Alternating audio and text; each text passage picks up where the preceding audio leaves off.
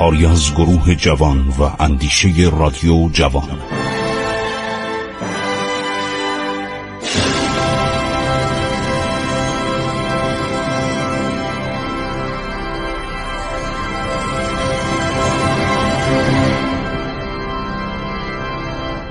بسم الله الرحمن الرحیم. با سلام به شما عزیزان من خسرو معتزد هستم در برنامه عبور از تاریخ با شما صحبت می کنم یکی از سرزمین هایی که بعد از اسلام کم کم شهرتی پیدا کرد و بعدها دو دولت بزرگ در آنجا تشکیل شد که دامنه این دولت ها به سراسر ایران رسید حتی به بین النهرین و یکی از این دولت ها آمد شهر بغداد رو به پایتختی انتخاب کرد. اینها سرزمینی هستش به نام جیلان و دیلمان یا دیلمستان که مینورسکی خیلی زحمت کشیده محقق روس زبان شناس فارسی نژاد و قبیله شناس. ایشون مدتها دیپلمات روسیه تزاری در ایران اواخر قرن نوزدهم و اوایل قرن بیستم بود و محل خدمتش در گیلان بود. و خیلی از کتاب ها رو در مورد ایران پیدا کرد در کتابخانه های دنیا یا همینطور در خانه های ایران در کتابخانه های قدیمی و اینا رو وقتی که انقلاب کمونیستی شد ایشون چون دیپلمات تزاری بود از خدمت در دولت جدید اجتناب کرد و رفت لندن. در لندن شروع کرد به فعالیت. سالها زنده بود و کارهای بزرگی کرد در زمینه شناسایی ایران. یکی از بهترین کاراش عرض شود در مورد دیلم و دیلمستانه که تاریخ این سرزمین نوشته و یکی دیگه از کارهای خوبش مقالاتی بوده که درباره عرض شود که فردوسی نوشته. و از جمله پژوهشگرانی بود که به مراسم فردوسی هزاره فردوسی در 1313 هجری شمسی برابر 1934 دعوت شد. کتاب تذکرت الملوک رو ایشون پیدا کرد در دانشگاه لندن. این کتاب از ترکیه منتقل شده بود به انگلستان. پس از جنگ جهانی و اینو منتشر کرد تحقیق کرد ویراستاری کرد. این کتاب به دستور اشرف افغان شاید به دستور محمود افغان نوشته شده بود تا افاقنه که اومده بودن و اصفهان رو گرفته بودن و چندین شهر بزرگ ایران. ولی تمام ایران رو نتونستن چون جنبش های مردمی شروع شد و نذاشتن که اینها حتی یک روز بدون دغدغه زندگی کنند و تمام این کسانی که اومدن به ایران سیاهان هلندی انگلیسی و همینطور سیاهان روسی و آلمانی شر این ماجرا رو نوشتن. شیخ حزین لاهیجی بهترین کتاب رو در این باره نوشته. بعد لرخ آلبانی نوشته. واندر میروب نوشته روسی بوده. و همینطور کروسنسکی که یا کروزینسکی که لهستانی بوده. و بعدم گزارش های گامرون. یک یادداشته روزانه بود. انگلیسی ها در گامرون تهیه می‌کردن. همه این جریانات رو نوشتن.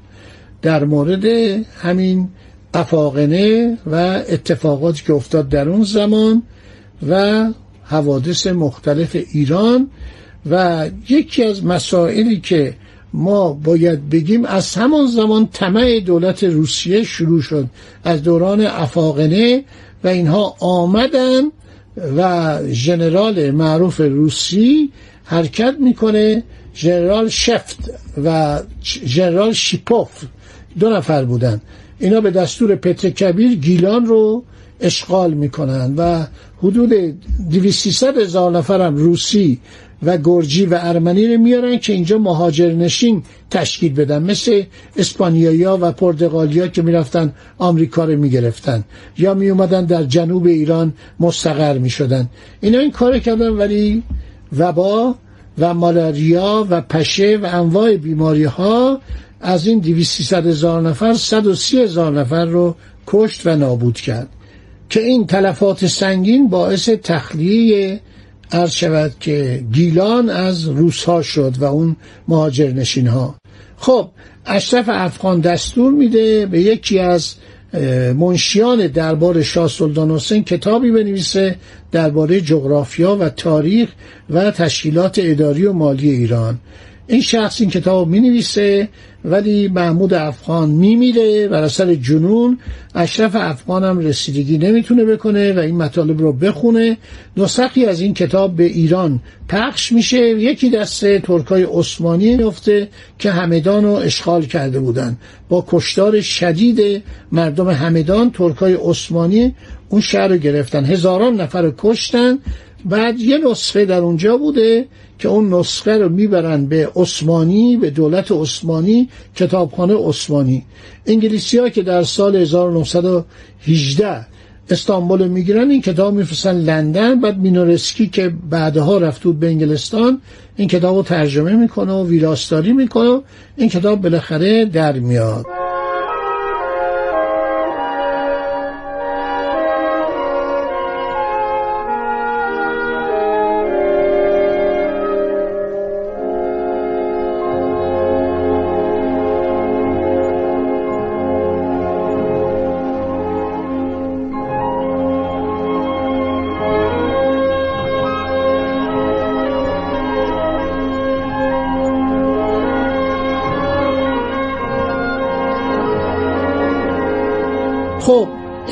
مینورسکی کتابی هم درباره سرزمین دیالمه نوشته خیلی جالبه. سرزمین گیلان از سرزمین های بسیار باستانی ایران است. دو تیره از ایرانیان آریایی نژاد از زمانهای بسیار قدیم در قسمت ولایات غربی ساحل دریای کاسپی ساکن بودند. بعضی می‌پرسن چرا آقای معتضد میگه دریای کاسپی و چرا نمیگه کاسپیان؟ کاسپیا مردمان این نواحی بودند. از قدیم الایام این دریا رو می‌گفتن کاسپی. یونانیا این کلمه رو بر این دریا گذاشتن. کاسپیان در ادبیات اروپا در جغرافیای اروپا بر این دریا گذاشته شد. خزران یک قومی بودن 250 سال در اینجا بودن. منتها اعراب این کلمه رو گذاشتن. وقتی رسیدن به دریای کاسپی بحر خزر بحر القزوین و سایر اسامی که در تاریخ اومده بر این دریا نهادند این ساکنان قدیم عرض شود که سرزمین دیلم از ولایات غربی ساحل دریای خزر که دامنش از مشرق تا حدود گرگان و از شمال تا حدود برز کنونی ایران و عرض شود که جمهوری باکو ادامه داره ماورا عرس و جنوب تا حوالی قزوین اینا زندگی می‌کردند. این عراضی از نظر وضع طبیعی شامل دو بخش کوهستانی و هامون بوده. در نقشه امروزی ایران این سرزمین رو بهش میگن استان گیلان. ولایت جنگلی و کوهستانی گیلانه. ولی اینها دو تیره بودن. اول گیلها بودن یا جیلها بودن یا گیله دیگری رو بهش می‌گفتن دیلم یا دیلمان. نامهایی که معلفین یونانی ذکر کردن پولینوس مثلا گفته گله. گله یا گله که بعد شده گیل یونانی ها این تیره را کادوسی یا کادوسیان هم گفتن. این سرزمین دارای مردمان جنگی و دلیر در فن رز به خصوص فن جنگ با زوبین نیزه بوده است که در این نوع رز به مهارت شهرت داشتند. در قرن اول اسلام شهرت دیلمیان در همه جا پیچید. زوبین دیلمی که به عربی آن را مرزاق می‌گفتند به عنوان یک اسلحه کاری شناخته شد. این مردمان بسیار آزاد تب بودند زیر فرمان حتی حکرانان و پادشاهان ساسانی نمی رفتن باجگذار نبودند. در هنگام رزم از هیچ گونه فداکاری دریغ نداشتند. بدین ترتیب این دیلبیان همیشه می جنگیدن در زمان امویان هم در جنگ بودن با اینها. همینطور در حال جنگ بودن با سرداران بنی عباس. میر زهیر دید مرعشی در کتاب تاریخ گیلان و دیلمستان چندی بار از علایالدین دباج نقل قول کرده که این مردم گیلان و دیلم یک ورزش ملی و بومی داشتن که کشتیگیری بوده؟ این کشتی شباهتی به کشتی های خارجی یا آزاد نداشته. این کشتی در سال 776 قبل از میلاد در اولین المپیاد یونان به طور ناقص شروع شد. این کشتی به نام کشتی ست بود یعنی جنگ با مشت.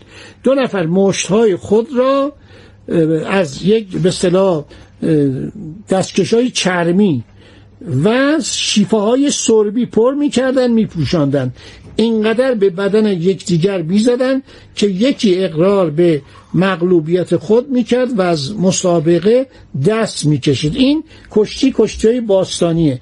این کشتی قبل از میلاد مسیح در ایران میان مردم شهر ورن یعنی گیلان رواج داشت. این دو کشتی را به اصطلاح گیلانی یکی فوست و یکی موست میخواندند. این دوتا کشتی که یکی با دستکشای چرمی بود که شیفه های سربی هم به اون بسته بودن بعد کشتی دیگر عرض شود که جنگ با مشت بود یعنی بدون دستکش. یکی رو بهش می‌گفتن فوست یکی رو می‌گفتن موست. در یک میدان تقریبا گود که دور آن در حدود 200 متر بوده و به چهار قسمت تقسیم می‌شد این کشتی انجام می‌شد. در یک قسمت اون حاکم می نشست در یک قسمت تماشایران در یک قسمت کودکان و در یک طرف کشتیگیران می نشستن میدان را فسموس می نامیدن. هر وقت سلاطین و حکرانان از کارهای رسمی خود خسته می شدن برای استراحت برای گردش و تماشا به تماشای کشتی می‌رفتن به اون محلی که بهش گفتن فسموس سرا فسموس سرا در پایان کشتی از طرف حاکم به کسانی که قهرمان شناخته می شدن به نام برم داده می‌شد. این جایزه اسمش برم بود. این جایزه پیش از اسلام شمشیر سپر زوبین زره اسبای جنگی و غیره بود و بعدها این جایزه در اوایل اسلام مبدل به اساس خانه لباس و پول نقد شد. اینا نکات خیلی شیرینه که این تاریخ گیلان چی اینا مردمان بسیار شجاعی بودن. هم با بنی امیه جنگیدن هم با بنی خب دوستان این قسمت هم شنیدید من خواستم دیلمیان رو آغاز کنم که ادامه خواهم داد. این دوتا سلسله بزرگ دیالمه به اینا می‌گفتن. آل زیار و آل بویه. این دو سلسله یکی آل زیار بودن. پدر اینها زیار زیار دیلمی بود. اون یکی هم بویه دیلمی بود. اینا خیلی نقش داشتن. اینا در کشور ما خیلی نقش داشتن و البته در همان زمان سفاریان بر سر کار میان که درباره سفاریان هم شروع خواهم کرد از برنامه بعدی. خدا نگهدار روز خوشی داشته باشید ایران با شکوه. 2800 سال تاریخ.